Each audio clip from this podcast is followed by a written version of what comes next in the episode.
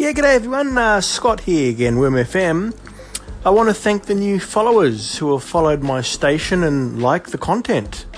Diane Ashcroft, and I don't have the list right in front of me, so I can't check the other person who followed my station. But for the other person who did, thank you very much. Appreciate it. Any followers are good followers. But I just wanted to post here tonight. Well, tonight Sydney time. It's uh, what is it here? 8:57 p.m. Sydney time, Sunday night. I've got the. Uh, don't know if anybody else who listens to my station is familiar with the Apple AirPods. This has to be the most brilliant piece of technology from Apple regarding audio. These AirPods are the best. You can talk on them with your phone, and the thing I like about them the most is the fact that they charge in their own case. I'm sure most of you have seen these. These are awesome. They've been out for over a year now. Actually, they came out last year, I think, around this time. So probably just on a year or a little over a year, something like. But anyway, these are great. The thing I like the most about them is the fact you can simply when you pair them with your phone or when you open the case and you have your Bluetooth turned on on your iPhone, your iPad, or iPod, you can uh, it'll show up and say AirPods, and you just tap connect, and they pair with your device. But the beauty is, they also pair with your iCloud account, so you can use them on any iPad, iPod, or iPhone that you own, assuming it's new enough say in the last four years, and you just put them in and they just power up and they sound absolutely brilliant. The only problem is that they're very small and easy to lose. So, my suggestion to you guys if you do have a pair of these, look after them and, and look after them sparingly because they're not cheap to replace a single AirPod I think they're half the price of the two together to replace one if you lose one. So, the other thing that's really nice about them in iOS 11, especially, is when you actually go into settings, Bluetooth, tap on more info near the AirPods, you can actually now each AirPod can have its own double tap function. So before you could only do like double tap and you could only have like play pause, invoke Siri, uh, and I, think there was a skip, if not mistaken. So now I've just changed mine to the left AirPod will skip back to the previous song, and the right AirPod will skip to the next track, which is really, really awesome.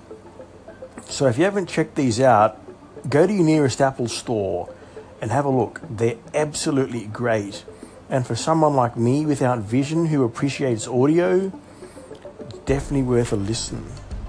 You're not going to be disappointed.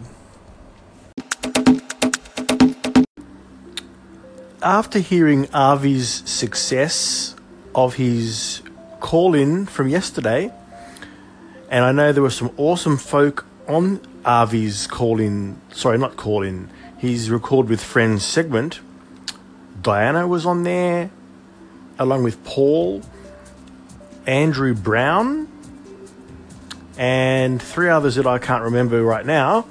But it was a very, very interesting discussion that these fine folk had with Avi. I myself would like to do more of these. So if anybody's interested and would like to be part of my calling, sorry, not call, I keep calling them call ins even they are considered call-ins, but you've got to send out the invites to the people. So if people are interested, I'd like to do one on. Um, well, I'm doing one as I mentioned earlier tonight on my uh, here on the Worm FM. I mentioned doing one on a tech roundtable. So I just like the idea of having friends on your station. It's something that I've been wanting in this app for so long. And now we've got the ability to do it. So we may as well grab the opportunity with both hands and enjoy the capability while it's here. It's, it's not going to go anywhere, but just the thought of being able to talk to your friends and just have a discussion of some description. I mean, I'm into the tech stuff, as most of you would know, but you don't don't have to just talk about tech. We can just talk about people, people's um, where they live right now. For example, the UK has always been an interest of mine. I've been to the US numerous times, but never to the UK, only because the flying time from Sydney to London is 22 and a half hours. That has to be the most boring flight. I can't even imagine flying for that long. Sydney to LA is long enough, 13 and a half hours, and I've done it by myself. And having no vision on a plane, that's another discussion in itself. You have to rely on the passengers next to you, but you know that's for another segment of my sh- of my show tonight. But anyway, so if people are interested, send me some call-ins if you want. Um, seeing as the comments, I don't know if we can use read the comments using voiceover at this time. Uh, I haven't actually tried the comments. So send some call ins if you wish, and we'll put them on the show. And if people are interested, we'll work out work out a time. I'm assuming for the folk in the UK, a good time would be morning, say around morning, midday, something to that effect. So I think you guys are 10 hours behind Sydney time, if I'm not mistaken. I'll have to check it out. Um, so yeah, we can work something out and anybody else doesn't have, just doesn't just have to be the UK. It can be from the US, UK. Anyway, it doesn't matter, doesn't really matter because I just love the idea of meeting new people, making new friends, and shooting out like Avi and his fine folk did there yesterday. So I hope you all, uh, yeah, give us some thought, get back to me, and we look forward to hearing from you. Now, as I mentioned in the last segment, I want to talk about travelling on an airplane without vision. It's an interesting uh, way of travelling. And there's a few challenges to overcome. And the first important challenge is the frustration of telling the ticket agent that you require assistance boarding the plane. Now, having done this numerous times over the last seven years, I've sort of become used to the process and passing through security and things like that. So, basically, it starts at the airport. You get there, you go to the ticket agent and tell them you want to, you got a, uh, you got a flight, and you show them your passport, etc., and you tell them that you need assistance to the gate or wherever you need to go first, etc. Um, but it's kind of difficult sometimes because the agent either is in a rush and they sort of don't hear you very well or whatever. So you've got to rely on other people for assistance. And unfortunately, sometimes it's very difficult to obtain assistance from people. And I just feel that uh, airport staff need to be more aware of people with disabilities and vision impairments and things like that and I'm sure it's hard for anyone going to the airport, not just people without vision or any disability, etc. But airports need to improve. And the other thing that needs to improve is once you're on the plane, the hardest part is determining if the attendant's wanting to talk to you. Because if you're not in an aisle seat and you're, say, near the window and you're in a row of three, you don't know whether the flight attendant's talking to you or the person next to you or even the person who's in the aisle seat. And also, the problem about not having an aisle seat is actually going to the restroom, trying to climb over the sleeping passengers, not stepping on them. And that's the same for anyone, not just for people who are with a disability. And the most annoying thing about airplanes and I'm sure all of you can attest to this. Every lavatory is the same. No, sorry, not the same. Well, they're the sm- they're the same as in the size, but to lock them, they're all different on every plane. Everything in there is in different places where you least expect it to be found, and it's just it's an inconvenience because the attendant when you ask them to show you where things are located in the lavatory, they don't take the time to help you. Oh no, you'll work it out, you'll be fine. It's like, okay, I'm a paying customer on this flight, yet I can't get any assistance. You know, it's kind of a disappointment that the airline industry have attendants who don't really care. It in any industry, not just on airplanes. But be that as it may, you get around these things. But I think the worst thing about flying these days is that everything's touchscreen. So if you want the attendant on the Delta flights, at least on the Boeing 777 LR 200s or the 300, whatever the case, you've got to press the button on your touchscreen to call the attendant. And guess what?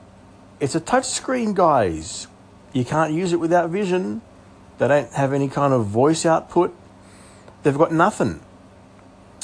So it's not the airline's fault, it's the fault of Boeing, who never thought about these things when they were building these aircraft. So now the aircraft are starting to allow you to connect your iPad or iPhone or whatever wirelessly to the in flight uh, Wi Fi entertainment system, which may help to some degree. But it doesn't help you if you want the attendant, does it? And if your passenger is next to you is asleep, you're going to wake the passenger up. Hey, dude, could you call the attendant for me because I can't use a touchscreen? It's just a lack of thought on Boeing's side that Boeing need to do something about this sort of thing, and not just Boeing, it's other airlines too.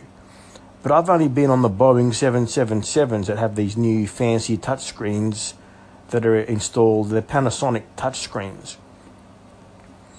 So there you go. I better end my segment before I get cut off.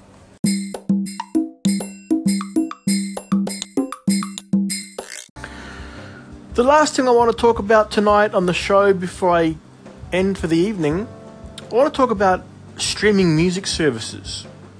Now, I don't know how many of my listeners are into the streaming music thing, but I know there's a few of them, a few of my listeners who like streaming audio like myself, such as Pandora, Google Play Music,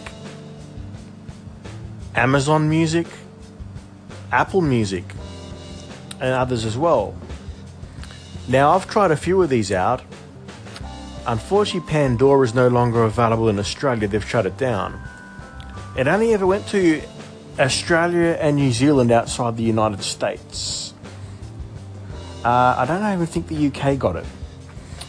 But anyway, out of all the stre- streaming music services that I like the most, and Spotify, I forgot about Spotify. Spotify support is extremely hard to get onto these days. You've got to go via the communities, and that's a real pain in itself to register for the Spotify community. So I really don't. I don't know. I, I like the service, but it's not my only. It's not my most favorite right now.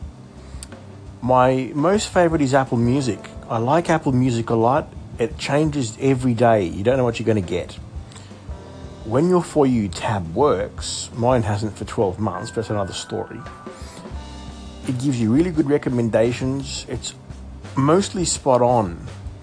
And it's every day that and the Browse tab constantly change. Absolutely great. Amazon Music's good too. It's got a good selection of playlists, good selection of stations, and it's just absolutely awesome. Really like Amazon Music as well. Google Play Music is great too. Love love Google Play Music.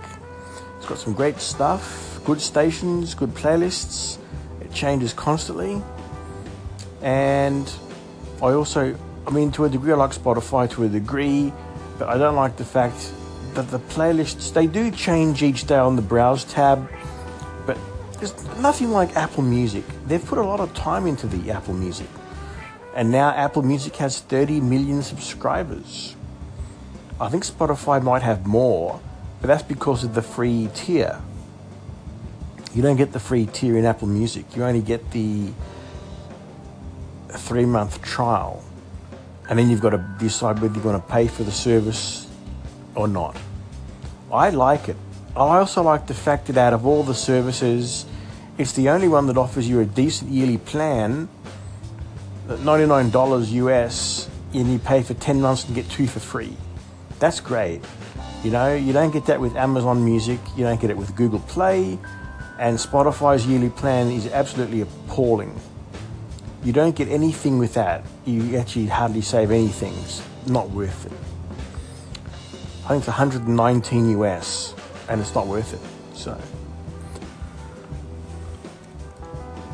the verdict Apple Music, followed by Google Play, Amazon, and Spotify. All good services, different strokes for different folks. That's what I tell everyone. And there you go. That's my word on streaming music services. Any comments, call ins, feel free. Well, that does it for this uh, episode of Worm FM. Hope everybody enjoyed listening. Any comments, call ins, etc., feel free. And I hope people uh, tune in again in the next day or two. We'll have some more awesome tech news, interesting things to, to talk about and I really enjoyed uh, being here tonight, bringing you some awesome information, and hope people enjoyed listening. This is Scott from Worm FM from Sydney, Australia, signing off. Have a great day, folks.